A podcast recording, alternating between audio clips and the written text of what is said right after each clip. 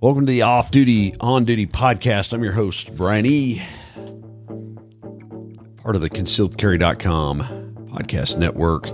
The Off Duty On Duty podcast, we take tel- topics relevant to today's gun owners and we tackle them from the perspective of everyday concealed carriers and law enforcement officers. Today I'm joined by Daryl Bolke, and uh, we're going to talk about the most recent events with a school shooting and uh, some preventative measures, school security. This will be a special episode. We won't have an episode number. Uh, today's episode's brought to you by ccwsafe.com. Get 10% off your membership with code OFFDUTY10. EDC Belt Company at edcbeltco.com. The Concealed Carry Podcast giveaway and the Guardian Conference, which is set for September this year at the Oklahoma City Gun Club. Links are in the show notes. All right let's bring in our guest.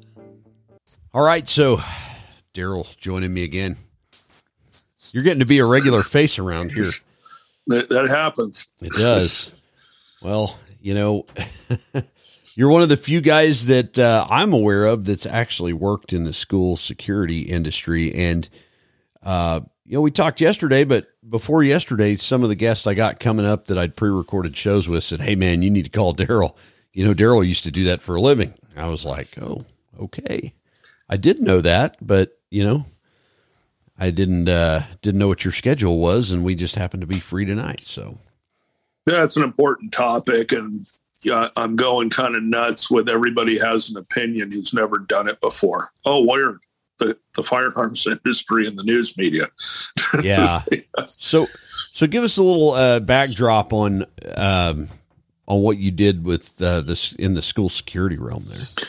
You know, I have kind of a diverse background in it, kind of almost like the firearms world. So, um, as a cop, when I was working bicycle patrol, one of the things we did is worked extensively with one of our local local high schools who had an exceptionally good program, considering the school used to be a uh, college campus converted to a high school, so it was wide open um, not like what we have today with you know some of the way these schools are secured.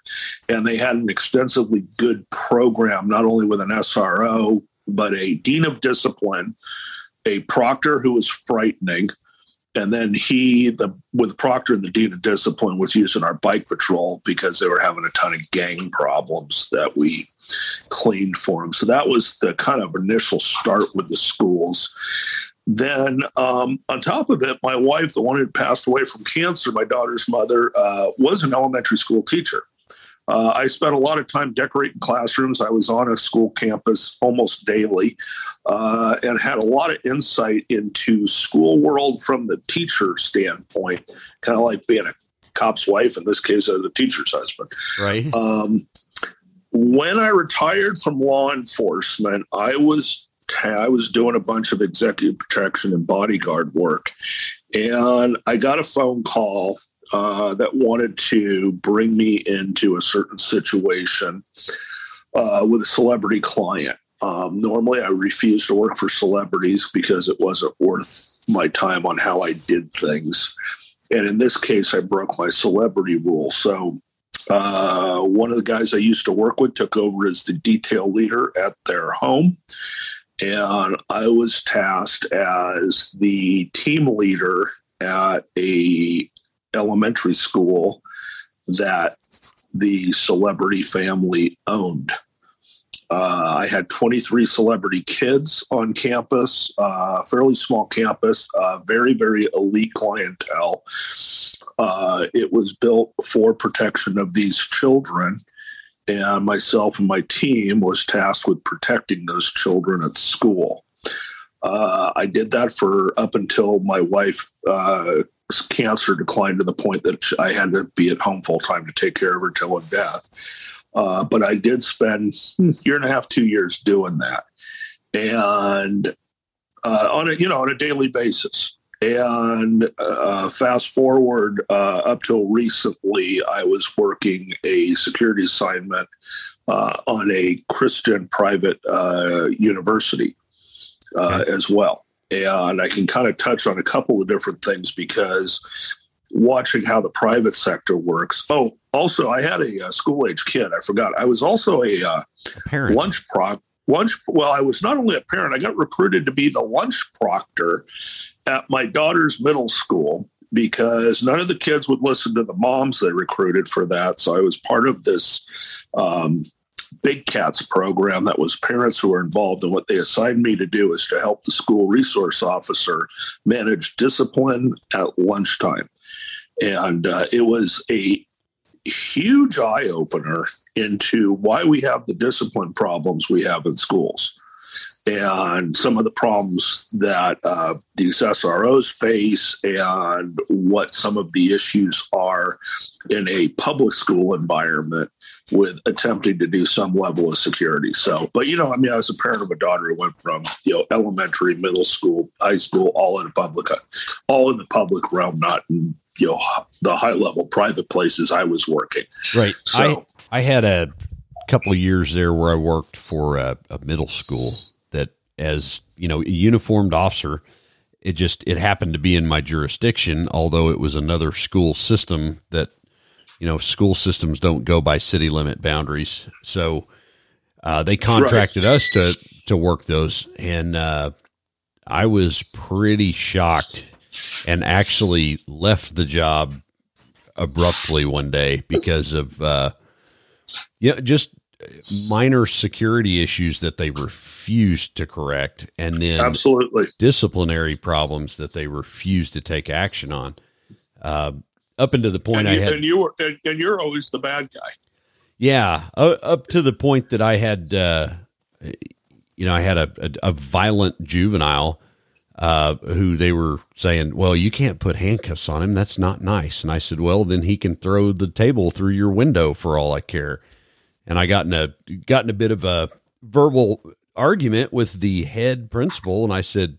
I handed her my security radio and I said, Well, if you don't want to let me be police, then now he's your problem. And uh, that resulted in me uh, Going, going back to being police. Yeah, Yeah. there you go.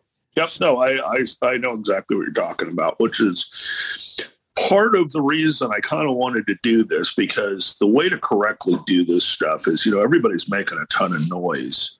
And like any system, when you depend on government agencies to have things done right, uh, don't hold your breath. Uh, we are seeing failure after failure after failure after failure at every level with this. And I'll kind of go into the differences on sort of how we handle things in the private sector. Well, how we handle things when we're protecting the children of politicians, the children of the elite and the rich. This is how things are done, or on a uh, a uh, religious school campus where they uh, the rules have been set down a little differently. So, first and foremost is who is your security staff working for? First. The problem in most of these cases on these schools is the security, whether that's law enforcement, school resource officers, whatever. Uh, if they're working for the school, uh, forget about it.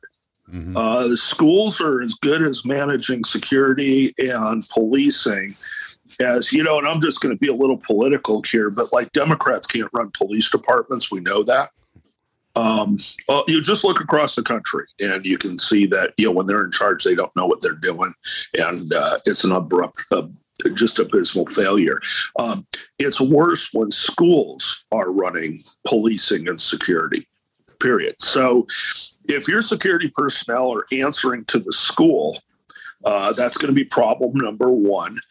And you are going to get, uh, like many police officers today, where they are armed secretaries and documenters of crime, you will simply have armed babysitters who are not very serious and will be uh, succumbing to the whims of the school and the personnel that are running schools uh, who uh, any understanding standing of countering extreme high level violence is not in their wheelhouse, but they think it is. So we can start there. When I did this and have having been doing this, and I'm still on call for some of this stuff. I'm working at church this weekend. I get called to work churches, schools, whatever I'm doing. But I did not work for the school. Worked for a security company. My chain of command was through that company, and my chain of command was to the uh, detail leader of the uh, client. Uh, the school really had no bearing on what I did or vice versa. Now, there was a certain level of respect that went back and forth because it has to. Mm-hmm. Uh, but I didn't have to get ordered to do a thing by anybody at the school. Uh, this sort of ties in with um, this attitude we have of hiring and staffing schools with teddy bears. So everybody wants a teddy bear. Um, I look at Parkland as a good example. Everybody said, oh, the guy was a coward, this and that. Let me back up. I was one of the few guys de- defending that school resource officer in Parkland. You made him deputy of the year. You have thrown this guy accolades for his entire career as Officer Teddy Bear at the school. He's super nice. The school loves him. He's friendly to all the all of these things to the point that you made him your deputy of the year. And then you can't figure out why the guy was completely ill prepared for high order violence. You you created that. This is the thing you said you wanted, and that's going to be the result. Let me counter that with what we did. The team I ran were all pretty much former uh, law enforcement, military special operations people, SWAT backgrounds, military spec ops background, that type of thing. Um, the we did not talk to staff or students outside of courtesy. Hello, good morning, something like that. There was no, and that was part of what I was brought in to clean up with a previous crew that was there that started acting like school resource officers where they wanted to be involved in every bit of drama at the school and the personnel issues and all of the other BS that goes on. I was brought in to counter that. My rules were this you don't talk to anybody. Friendly, not friends. You don't involve yourself in anything other than your job. Our job with tasking was if somebody attempts to get on this ca- campus and injure or hurt these children, our job was to kill them was to stop that attack with as much violence as humanly legally possible to stop that attack. And if you're attacking a school full of children, that's going to probably result in a high level lethal force incident. So that was our tasking. Now, part of that involved, even though I was the, the uh, team leader on that, most of the time I was in front of the school. I was the number one barrier to entry.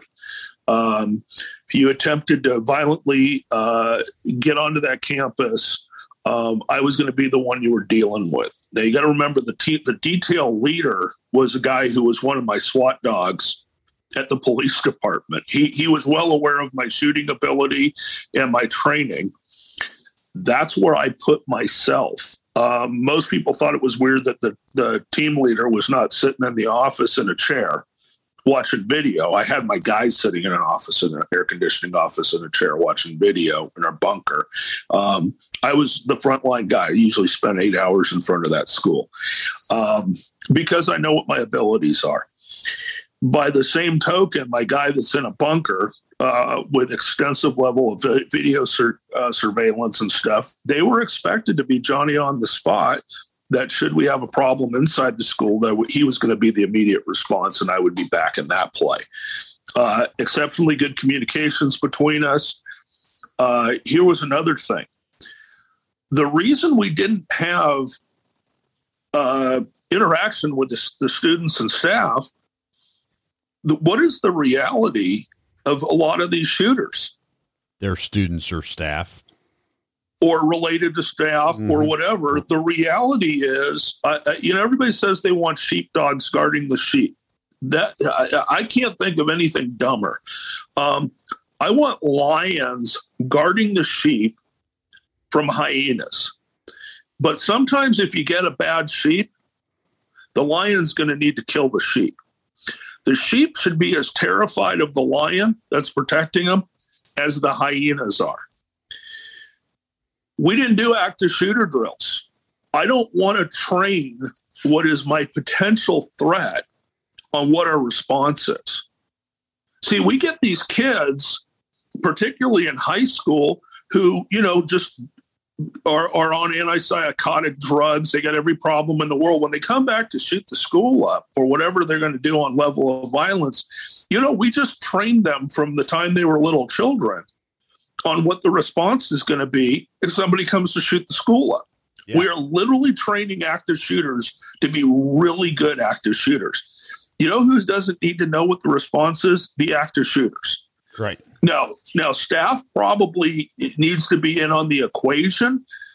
But the reality is, why are we training children who grow up for years of getting a decade of training and experience at, at, at being good at being good suspects? Yeah. You know, so one of the things we did is we never looped the kids in on what our response is.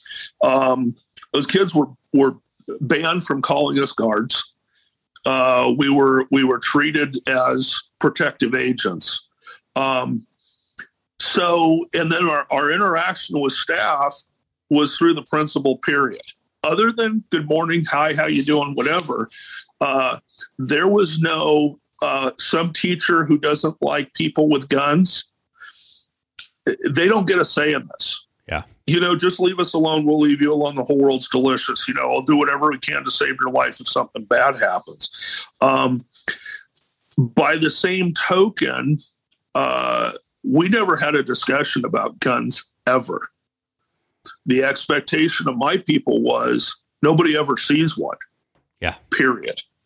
Um, I had to have a discussion at one point with the uh, guy running the company, and I said, "Look, we've got a problem. That what I'm seeing is a lot of these protective agents that we're getting through." Are as dangerous with their firearms handling and as big a threat to our clients and these kids as they are to any bad guy. You know what's nice about the private sector when you tell the owner of the company who cares something like that, you know what we did? You didn't have Daryl to retain up, them. No, no. Daryl, set up a training program and fix it. It got fixed. It's yeah. like we're going to do a training program on how to safely handle firearms because you know where all of these people came from? Law enforcement or the military, and they had terrible, terrible gun handling habits. Yeah. So we had to get in and fix that to make them professional gun carriers. We had to do stuff that was always taking into account that we're working around children with firearms, uh, the legalities of a lot of this stuff. In the private sector, we were allowed to basically fix a lot of the problems that'll never get fixed in public service. And the other thing is, is guess who doesn't get to be there? If you're an incompetent moron, you don't work for me. Yeah. It's that simple. You, our guys were extremely well paid. Um, we were paid like professionals, and we were paid not for what we did. I stood in front of a school for eight hours a day. Paid for what we you might have for, to do, and, and, for what my skill set is, and the yeah. the ability to maintain that skill set. Additionally, because I was the uh, team leader, I was also tasked with. I was responsible. I was the entire details intelligence officer. So I did extensive intelligence. Let me tell you, that is one of the most important aspects of this. I knew every single parent who had a stalker. I knew who had restraining orders uh, on them and against them. I knew the family histories of these the, the individuals on campus that there might be some issues. And again, this is why we only interacted with the principal. Um, we did background investigations. We kept track of threats to the campus, which were extensive. Um, I would deal. I had to deal with anonymous on a regular basis, uh, which was a interesting tasking all its own. I had to deal with paparazzi. I had to deal with stalkers. I had to deal with things most people will never deal with with their kids uh, on your kids' campuses. By the same token, I had the resources to do that. We also tapped into intelligence networks within law enforcement um, that without going into great detail, we also faced some very, very extensive threats that luckily we were not the primary, we were a secondary uh, target on this. Luckily, the primary was dealing with another school detail that was not only as good as our people were, they had a better intelligence network because they were using a foreign intelligence network. Hmm. Um, yeah, if I said Israelis, you'd be right. Well, yeah. so, and- so again, these are people who are using their intelligence networks to find people who are threats to children, who are threats to school, who are t- threats to houses of worship, as opposed to using your intelligence network to monitor domestic terrorists that are people who don't like critical race theory for their kids and they stand up at a school board meeting. Those are our, this is where we're tasking our intel. Yeah. Uh, political opponents, everything but a bunch of psychotic, crazy kids who are doing. Now, we have all the capability in the world to monitor this stuff or to at least be pulling this stuff out of social media. That's not what social media is doing. That's not what the algorithms are doing. That's not what any of this is ever happening on a level. There are people who are doing it, who are trying awfully hard and are very good at it. But the powerhouse pol- political power that we need to make that happen is not interested in doing that. We gave our intelligence networks an immense amount of freedom and power after 9 11 to deal with terrorists in this country and domestic terrorist attack, of which I consider every one of these lunatics who goes and shoots up a school, house of worship, whatever. This is who we should be focused on. It's not. No. We're using this stuff for everything but that.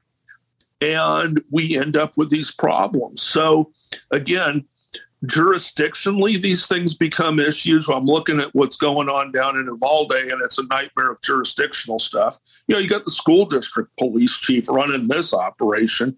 You got a bunch of BORTAC guys there. Thank God for them, but it's a jurisdictional issue. Texas DPS. If, yeah, I imagine if Oklahoma City SWAT, where you were at, was on a, a barricade active shooter event at uh, Oklahoma City Elementary School. You know who's not getting invited to that party? Anybody you know, the feds else? Showed up. Well, the feds show up and go, "We're taking over." No, you're not. You know, that's just so. In this case, at, at some point, that uh, common sense or uh, bravado, I don't know which yet. It's going to come out later. Either common sense said these BORTAC guys are probably better qualified to handle this than anybody we have here right now, or the BORTAC guys said, "Screw this operation that they've got and this is a cluster we're going in. So we'll find out at some point but again a lot of these are jurisdictional problems between school districts who are ill prepared for this kind of stuff because they're politically driven by school boards. Mm-hmm. you know local police agencies who you know that that's its own nightmare these days of what their priorities are. So again the big problem is we don't take this seriously we need to look at the Israelis if we want to see this taken seriously. I did in the night. I did in a, the nineteen. Go ahead. Go ahead. Oh, I was going to say I did a, a, a, bit of study on uh, how their their campuses run and uh, how the oh I think it's the the Jewish educational centers in the U.S. How they're they're tied in with the the exact same model that they use in Israel. Um, Bingo. Yeah, and, absolutely. And they, they are constantly monitoring threats. A and B, they're um, they're secure facilities. Um, and I've seen some local uh, some local schools here that uh, you know I don't want to mention names, but uh, that that hire really proficient cops that are retired and have badge access entry. Uh, you know, you've got to stand in front of a camera and get buzzed in to come pick your kid up, eh, stuff like you that. Know, and this comes down to will. We can do this if we want to. But the thing is, all the people who have the that are holding the purse strings for this stuff are either the elites who are doing this with private schools that their kids go to, or the politicians that are only concerned at the schools their kids go to. See, they don't give a hoot about everybody else's school. Now, they'll get the Department of Education involved for making sure your kids eat healthy meals, which I, having worked the uh, lunch in a junior high school, that's all going in the trash, all their healthy food. But they can't get involved in these things, need to be probably federally funded and handled either like we do the air marshals or how we handle court federal courthouse security. Yeah. You look at the shooting standards of the of the air marshals. This is what needs to happen. These are the, these are who your school marshals need to be. Is they need to have these kind of standards. They have no problem finding highly qualified personnel who are retired police officers, military people, you know, to work in you know, courthouses, federal courthouse. Good luck getting in a federal courthouse with a gun. How often do you see that happen?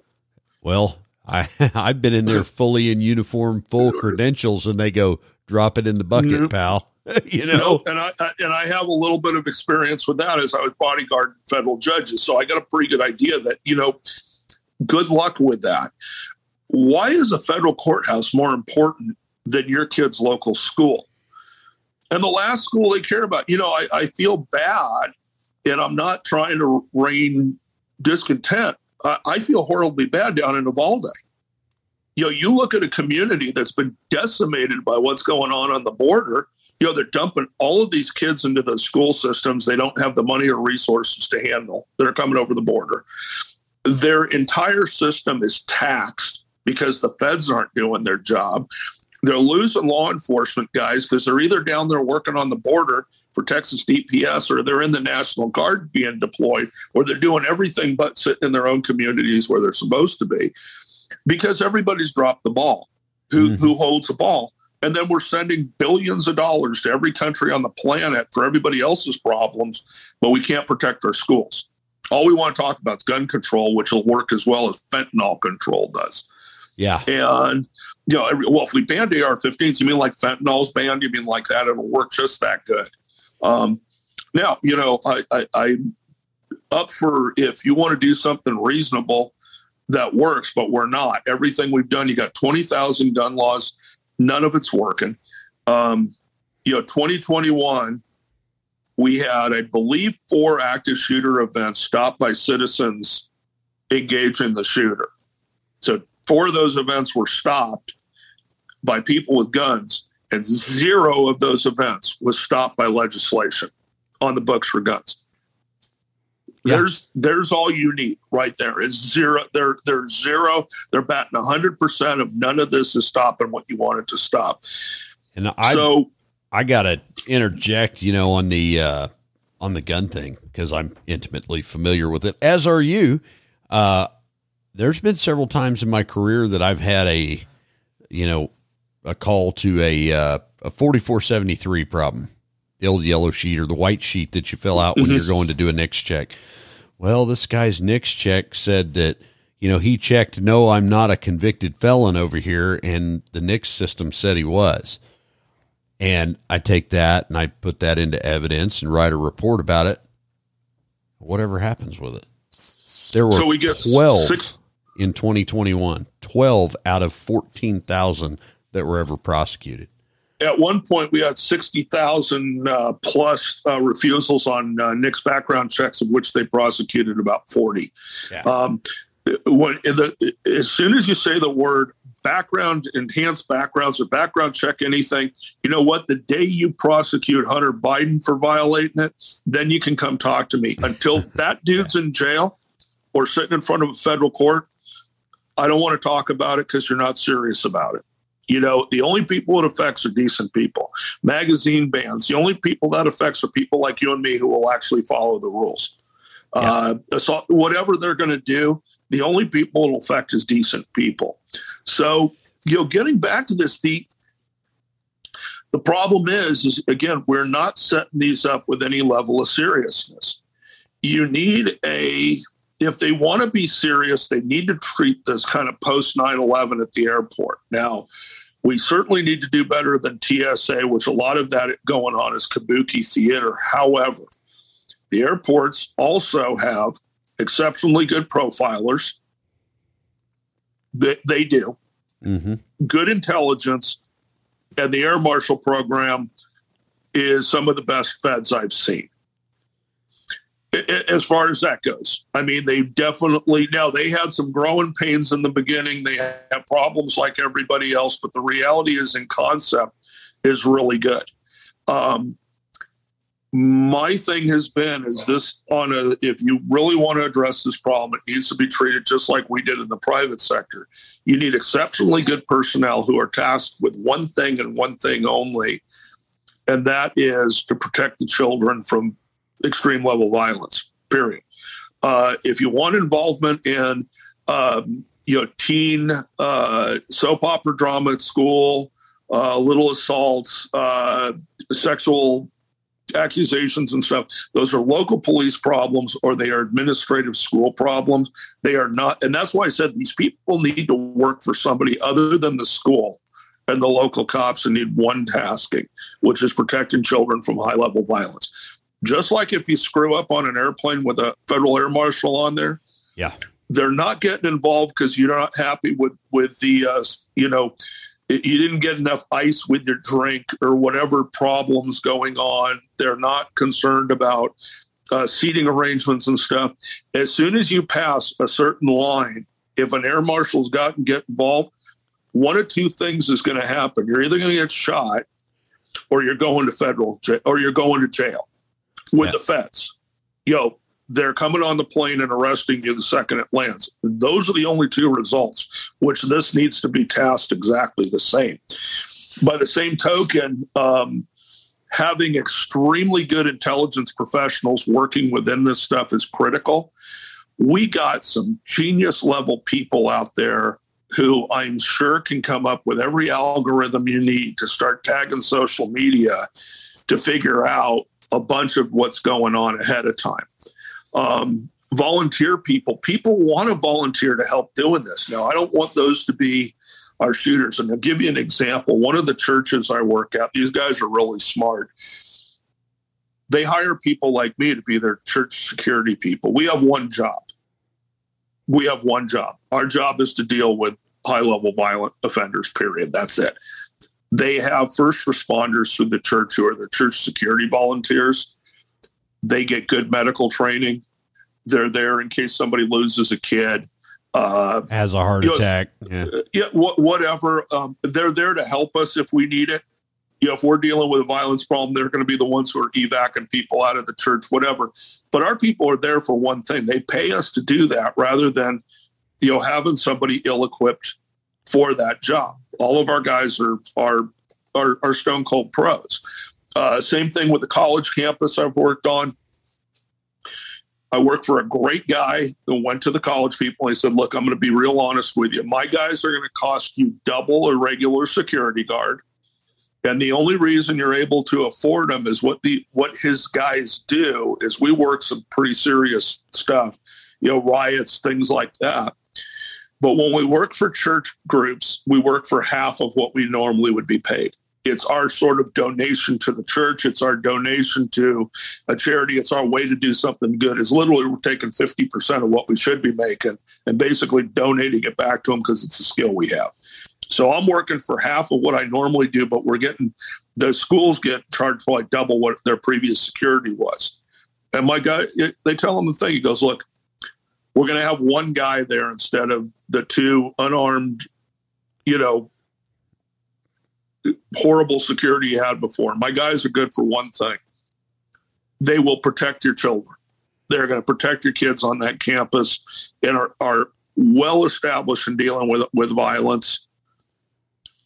You're not going to like the way they look because they got beards. A bunch of them are fully tatted, stuff like that. They are carrying guns, overtly carrying real guns, big guns. They are going to be wearing war belts and they're there for one purpose to protect your kids. And, you know, we had a lot of the same problems everybody else did. You know, the kids are sitting there, you know, sneaking out after curfew and, and you know, uh, sticking stuff in to keep the doors open. All of the stuff you're going to face that, you know, we, we try to take up. But that's, you know, a lot of that can be uh, dealt with through technology that, for example, when somebody bars the door open, an alarm needs to go off in somebody's office. Right. That's why you have people monitoring that. Um, I work for a one of the most elite or one of the highest end tech oligarchs in the country. I got a door that we're working with on the project I'm on that we have to put, uh, we have to bar the door open for what we're doing. I get a call from global security. Why is the door open? Because they've got an alarm that tells them the door's open. Yeah. They get an alarm that people are going through and they're not uh, tagging their ID to go through because everybody has to ID themselves going through. They call, they say, "Hey, here's where we going." So you know, it's like, "Hey, we've got one of our uh, you know, our high end security personnel on that is sitting literally at that door." Okay, the door can stay in that condition. We'll write the alarm off as long as you have one of these people sitting at the door. Right. So, but again, the second that door gets barred open, they get a phone call. Yeah. Immediately that why is the door stuck open? You, well, we don't have that capability for anywhere else. We're giving these schools during COVID, we gave them a bazillion dollars yeah. that a lot of this could have got in. And the other thing is, I've been predicting this for years, for the last two years. We are creating, we created some absolute monsters during COVID. And I blame two groups of people the Centers for Disease Control for locking all these people out of school. These are very at risk kids. And the teachers union who decided we were going to be non essential last responders we took all these kids out of school for a couple of years, particularly in the schools where we got problems. We put them behind a computer. A lot of these kids don't come from elite, wonderful, perfect homes where mommy and daddy got them a new laptop and they're on the big new Windows or Mac, whatever, going to school and mom and dad are checking and stuff. A lot of these kids' parents are working, both of them. These kids are left to their own devices. Most of them are using dope. They've got, there isn't a, anybody I know who didn't have some sort of problems, myself included, going through middle school and high school. It's yeah. a difficult time for every single kid in this country, traditionally, always has been. Um, nobody gets through that age period scot free. And you look what we did to these kids for two years mm-hmm. to every one of them of taking them out of an environment that is is kind of a safe place to deal with it or or set up and to deal with these kind of issues. Yeah. And we left them at home with non-prescription pharmaceuticals and the internet. Yeah. And we wonder why we've got 18-year-old monsters wandering around. This kid in Uvalde disappeared from school two years ago. Yeah. Disappeared. Poof. Yeah. So let's round it out with what are three things that you would do? What in DB's world? What are three things that you would do to fix it? Uh, first thing I would do is through the Department of Education or the Justice Department, one of the two, is establish a school marshal program. Uh, this would be available to every school in the country. It's going to cost them a whole lot of money, but it's less than we sent to Ukraine. And would require, as part of that program, that schools have available to them school marshals. Uh, it is an absolutely perfect job for all of these retired SWAT cops, hard hitters. Uh, we just kicked all these people out of law enforcement. Um, the amount of retirements, uh, mm-hmm. you know, people are just like, I'm done with this. Uh, there's a zillion of them floating around out there who are really good at dealing with high order violence. And it's a pretty good schedule. It's Monday through Friday, weekends and holidays off. You're home at night, you get the summer off. You know, these are people who enjoy boredom because it's not boredom to them, it's nothing bad is going on. That's a good thing. They've got all that out of their system. They tend to be more mature, have very good understanding of use of force uh, there, you would have to set some exceptional standards for uh, use of force training and shooting. Um, but there's a, a, pool of them out there, plus the military special operations or combat vets we can pool that also in some sort of training program. So again, we we we need to put people in these schools who are quite capable at immediately and without hesitation dealing with violence. Number two, Uh, we need that needs to come in with an intelligence tasking behind it with exceptionally good uh, security or uh, intelligence analysts completely directed at this specific issue and the tech people to back them up and willingness. We we just need to protect the children of this country like they're all VIP kids, like they're all the children of celebrities or politicians, like they're all the children of the rich. That needs to happen. And it's not. and, you know, it's all lip service stuff. Again, I've done it. I know how to do it right. Um, you know, I, you just have to have the, the right tasking, the right personnel, and the right priorities. And again, that priority needs to be the life of these kids. All right. Thanks, DB, for joining us on a uh, special episode. This one's not going to have a number, ladies and gents, but uh, the links are in the show notes all the same. Reminder to check out our sponsor, EDC Belt Co. Foundation Belt. CCW Safe, 10% off. It's at uh, Off Duty 10. Concealed Carry Podcast giveaway. Sign up weekly. And Guardian Conference. Come and learn to do some uh, good work with uh, your pistol. Come to the Guardian Conference. Plus, you'll meet some lifelong friends there. And you guys will get to meet Michael Burgess. So. If you haven't already, please subscribe to the podcast on iTunes, Google Play, Spotify, or wherever you like to listen to podcasts. The Off Duty On Duty podcast is a production of Eastridge Training and Consulting, LLC.